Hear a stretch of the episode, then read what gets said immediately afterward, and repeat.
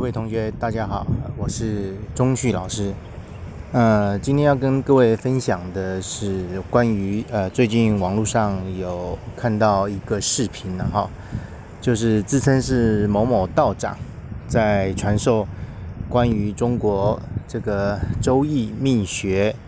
或者是利用一些奇门遁甲的一些风水的方式来改变命运的一些呃说法。那老师要分享的就是说，如果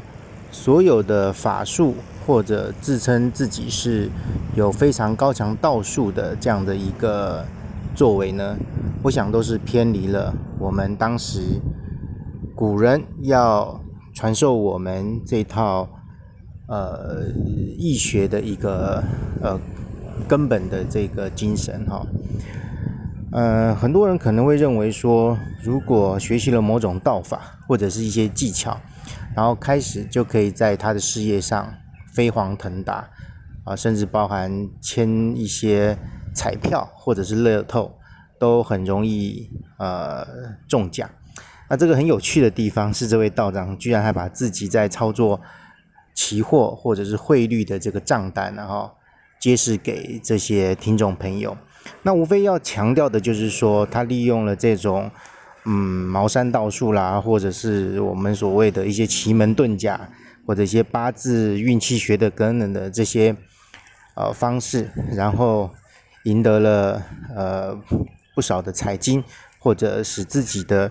这个金融，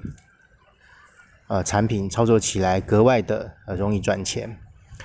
那这些东西可能。会引引导大众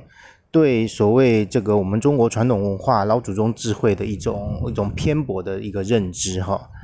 主要我的想法是在于，就是说，任何一种好的这种方法或技巧，如果不是建立在这种有一种道德或者是一种良知的一种呃为善的一种情况底下。那这样的一个法术或者道术，其实它是，呃，会有失它的一个一个效果性或它的效益性的。那原因是什么呢？各位试想，如果一个人他不好好努力工作，那一天到晚只想用一些法术或者是一些秘学的一些方式，来使自己所谓的更成功，赚更多的钱。啊，所谓的最这些所谓的功名利禄等等的这些问题来来加以呃特别的强调的话，那我想说天底下就没有所谓富贵之人或有穷人的差别了。那我们学习这个呃中国传统文化的这种哲学的一些呃方术，我想不管今天你学的是风水、命理、八字、紫微斗数、奇门遁甲、占卜。等等，我们所谓的三一命相谱的这五个领域里面，如果你的本心没有建立在，其实老祖宗传授的这些技法是在教我们如何秉持自己善良的本性去认清自我。这认清自我的用意，就是在了解你自己的当下的环境、当下的处境。以及当下所要面对的这个时空的一些呃问题，那这样的问题，你透过这些呃像素，然后去计算出在什么样的环境下，面对什么样的人物，面对什么样的时空，你做最佳的搭配组合，那可以使你自己在面对一些困境或者是呃不如意的时候。能够平安的去度过所谓的呃这样的一个不愉快或者是不如意啊，人难免都会有低潮的时候，但是在这个低潮当中，如果我们可以利用中国老祖宗的智慧，来让我们自己能够认清现实，更清醒的面对自我的问题，我想这才是老祖宗发明这种所谓的呃周易算卦啦哈，或者是算命啊哈。或者是一些奇门遁甲等等这些方术，它的最重要的一个内涵跟意义存在。所以因此，各位同学在学习这个方术的时候，或者是因为网络现在时代都是非常的泛滥哈，大家在道听途说的这个过程当中，很容易迷失为什么要学这门学科，它真正的精神跟本质的意涵是什么？啊，我再次强调的是说，我们学习这个中国传统文化艺术当中，有一个非常重要的一个观念，就是说趋吉避凶是每个人都必须。要去呃理解的事情啊，那当然有些人也认为说这个趋吉避凶与他何干，那就等着命运来所谓的呃摆弄就好。那这个当然也是一种面对人生的一种方法了哈。但是如果我们能够更有智慧的去面对我刚刚所说的，人难免都会碰到低潮的时候，然后怎么样积极的态度去。呃，优化它或者是善化它，那我想这个就是学习这个技法很重要的意义存在。那所谓的趋吉避凶，其实说穿了就是改变一个人面对问题的一种观念。那这种观念有时候会随着不同的环境、不同的人物、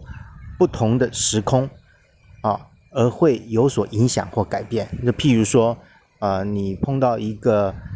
呃，这个事业很成功的人，那这种事业很成功的人，他积极进取的这样的奋斗精神，哎，我们因为接近了他，哎，受到他的感染，那面对一些事业上的挫折的时候，或许我们可以在这成功的人士上学到一些很好的经验，那改变或改善以前我们不懂的一些方法或者一些作为，那这就是你碰到对的人，然后呢？改变你的眼界，改变你的观念，那这样的一个改变，那对你而言，就是在趋吉避凶的一种方式。又再譬如，比如说在你人生低潮的时候，你觉得你的环境可能很糟糕，譬如说，呃，你的隔壁邻居或者你所处的公司环境啊，都是很多的小人，甚至都是一些追求一些名利，甚至不择手段的这些人。那这样子的一个环境跟人物，如果你常常待久了，那可能不知不觉中你就会受到这样子的一个人的贪婪的一种信念的影响，而使你的观念产生了对人生好像只要追求所谓的这样子的一个功名利禄，好像我们的人生就是成功了。所以我要强调的是说，是什么呢？就是说这样子的观念。如果你不很谨慎的去分辨你所处的环境，你所处的人，那你这样子是危险的。好，所以观念我们也常讲，一个人好的观念就有好的命运嘛。啊，所以也有一句话就是说，性格怎么决定一个人命运？那性格是怎么来的？性格有时候是我们常讲的有分先天的，我们讲的这个人的。思维的一种品质啊，或个人的先天带来一些个性啊，那这样的一个先天上的呃个性呢，可能也会受到一些原生家庭的一些影响。好，那这个先天的因素可能我们没办法改变啊，比如说有的人一一出生就是在一个家庭环境不怎么好的一种状态底下，而面对他的生活，那。那这个只是一开始的时候，老天爷可能给你的一个基本的一个一个功课。可是我们不会因为先天这样子不利的因素而气馁，或者改变了你要去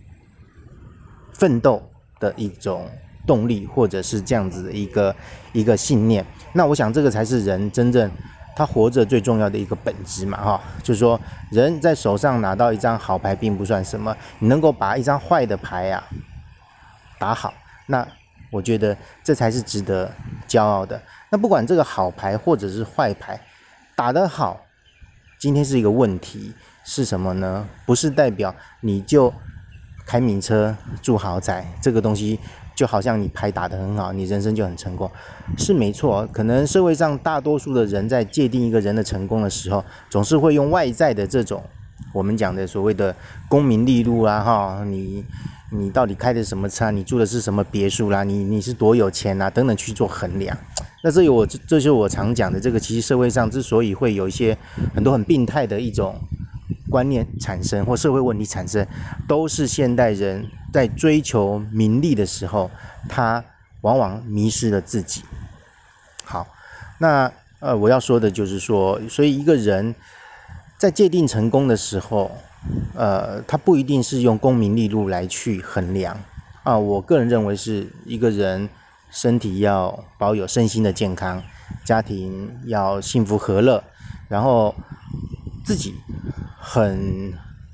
认知的是说对这个社会要有什么样的一个服务或者是贡献来回馈我们的这个社会。我想说，这个才是比较一个客观恒定一个人存在的意义跟成功的价值啊。我们常讲一个人，纵使你有了很多的钱，可是你家庭是很失败的，你婚姻是不幸福的，你子女是不贤孝的，然后你自己身体是病恹恹的，那纵使你今天背的是 LV 包包或开的是一个名车，住的是豪宅，那又怎么样呢？好，所以因此大家在界定成功这个定义上来讲，自古以来从来都不是用所谓我们讲的这些功名利禄啊，哈。这名车豪宅来去做衡量的，那反而很多的时候哈，我们人生碰到谷底的时候，都是向这些呃不是外在或者是物质非常富有或者是很显达的人来求教。譬如说我们讲的佛陀，佛陀他以前是个王子，他就是放弃了他自己的王位，他的功名利禄，而去追求去追寻这个自我。的一个升华，好，那所以佛教有很多的一些好的精神，佛学有非常深刻的一个呃可以感动人心的一些啊智慧，啊，那我们譬如是说孔子啊，我们讲的我们孔子也是呃他在官场上可能是很不如意，可是儒家所传授到的一些仁爱的智慧，却流传千百年来，被很多读书人。所认同，甚至在治国理念、在治家、在呃在工作上的一些呃伦理的一些最基本的要求，我想这些大家都是耳濡目染的。那当然，国外有很多像印度的穆罕默德啦，我们讲的这些甘地的这些呃印度的国父啦。还有很多，我想说，世界上很多的伟人，大家也都可以发现，其实这些人之所以会被人家敬仰跟尊敬，呃，大部分都不是所谓他非常强调他自己多有钱呐，啊，或者是呃呃多多么有一些豪华的一些本事哈，啊，所以因此大家一定要去界定。我们话说回来，就是说，你学习这些我们讲的中国传统智慧的时候。你应该要去认清楚，你学它是要干嘛？哦，学它是让你功名利禄，让你荣华富贵，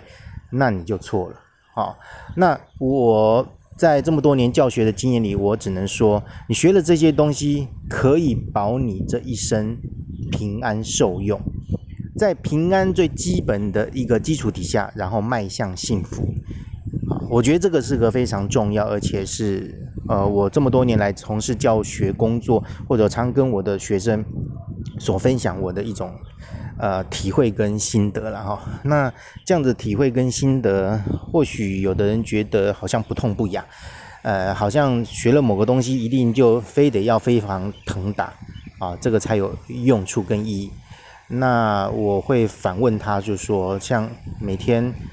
大家所吃的饭，哈，呃，人应该基本上都要吃饭，哈。当然，外国人他是可能吃面包什么的，我们不管。就是说，如果我们今天每天吃的这个食物是一个非常健康、非常营养的，那大家可以陪伴着我们这一生中平平安安、快快乐乐过完这一生。如果你所吃的这些食物，如果是不健康的，是一些垃圾食物的，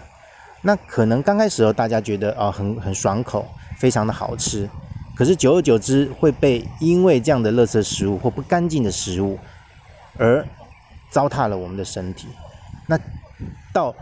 病入膏膏肓的那一天的时候，哦，你才发现，原来我吃的这些食物或我的这些饮食习惯，而造就了我今天病恹恹的这一生。那老师要举这个例子，就是说，其实有时候在某种程度，我们学习易经易理，或者我们学习命理学，其实它有点就像我们每天在体验人生的这种道理，就像每天你在吃饭喝水一样，你要善良，你必须要吃到好的食物，那这样的好的食物运化给我们的身体，才能够创造出我们健康的呃这个人生。好，所以因此，呃，你在学习这些呃我们讲的这些道术，或者是说这些命理的时候，千万你必须要把它当做它是一种修身养性一个很好的一种工具啊，甚至是一个非常好的一种自我修炼的一种法门啊。这种东西有时候也是急不得的啊。那方法跟技术，我想说，有的老师可能几天啊几个小时就可以把你教完。啊，这个速度有快有慢，啊，那但是后面要能够真正所谓深入到这样子的一个精神，我们讲说比较形而上道的这个层次，那可能大家就必须要结合你的生活习惯或者你生活的这种体验，那最后内化成自己想要的东西，升华自己的智慧，这才是我想我们学习易经易理啊，不管是占卜啊、哈命理这等等。最重要的，呃，我想它的意义是在这一边，好，所以因此，呃，老师有感而发了哈，就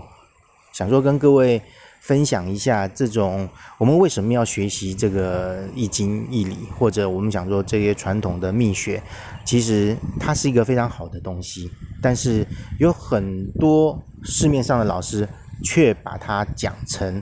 啊，好像你学了这个之后，你就多多伟大，或者是变成多么呃这个这个厉害。那这个厉害可能就是建构在我们讲的这种呃，可能我们讲的功名利禄这种比较虚有其表的这一面啊。那这点是老师比较不太认同的了哈。那我唯一所能够呃认为这个是好的学问的用意跟。目的是在于它在提升我们生活的品质。那有一点当然就是我们强调的趋吉避凶了哈。那这个趋吉避凶，老师前面也说过了哈。这种的趋吉避凶，其实是建立在你的观念改变。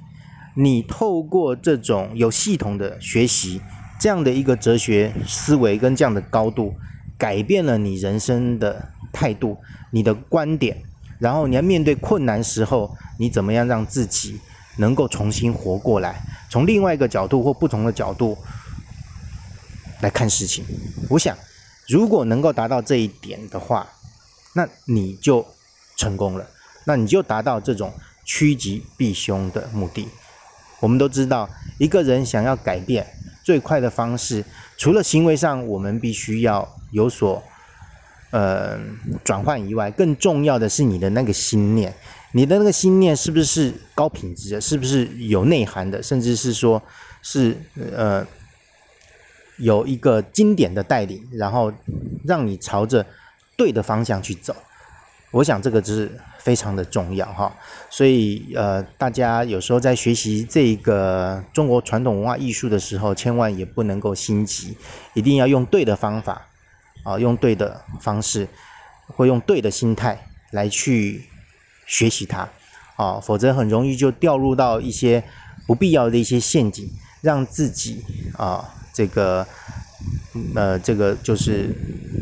找到一些不必要的一些麻烦。好，那以上这些，我想说，请各位同学们就呃来参考。那以上。老师今天就跟大家分享到这边，谢谢各位。